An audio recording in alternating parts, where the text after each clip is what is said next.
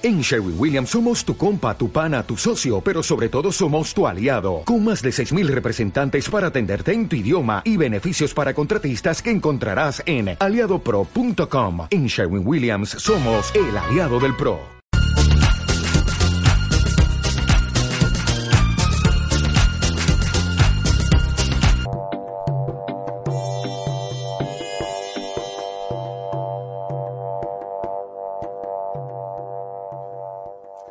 Hemos regresado a este cultivo invernal para comprobar la evolución que han sufrido las plantas durante las últimas semanas y también analizar las consecuencias que ha tenido el frío sobre ellas. En los cultivos invernales es conveniente acolchar el suelo con materiales orgánicos como mantillo o algo similar. El mantillo tiene un color oscuro que lo que hace es absorber más calor de tal forma que las raíces tienen mayor temperatura y los nutrientes están más disponibles para las plantas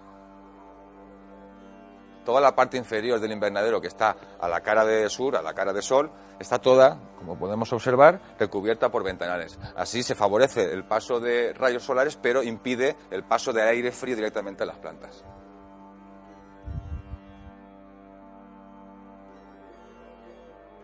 Existen dispositivos en agricultura que se utilizan para calentar el suelo, como es el caso de los cables térmicos. Estos son unos cables que se entierran debajo de la superficie del suelo de tal forma que lo calientan. Son muy aconsejables para los cultivos invernales de marihuana.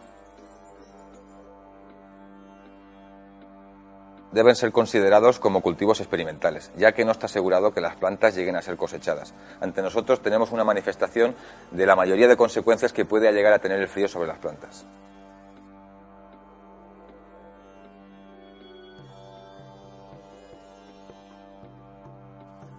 Hay ejemplares que debido a la temperatura tan baja que hay en el suelo tienen dificultad a la hora de absorber los nutrientes necesarios para producir una floración adecuada. Así podemos comprobar cómo algunos ejemplares florecen de forma muy débil.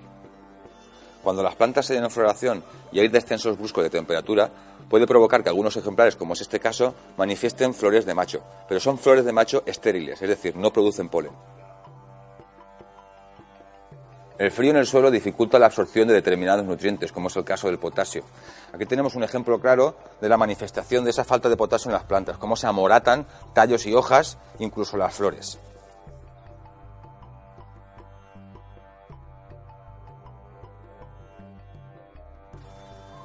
Otro tipo de falta de asimilación de nutrientes conlleva a diversas manifestaciones de clorosis en las hojas e incluso a necrosidades en las puntas.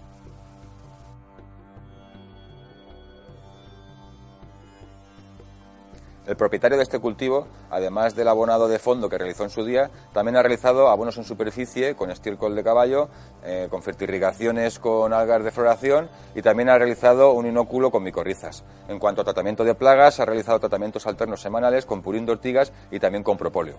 En cuanto a plagas se refiere, solo cabe destacar la presencia del minador, aunque es una plaga más bien estética. El minador lo que hace son galerías en la superficie de las hojas. Y en este caso tenemos aquí el, ejemplar, el adulto. Esta es la crisálida que forman antes de hacerse el imago adulto. A pesar de las inclemencias del tiempo, en el que este año se han registrado hasta temperaturas de casi 0 grados en el invernadero, hay ejemplares que continúan demostrándonos la gran resistencia de la planta de marihuana, como es el caso de este ejemplar que tenemos ante nosotros, que ha llegado a producir grandes sumidades floridas con una resinación adecuada y el aroma típico de los cultivos de invierno. Así que con este fuerte aroma nos despedimos de vosotros esperando que os sirva por lo menos de aprendizaje para que el año que viene hagáis vuestros propios experimentos en invierno.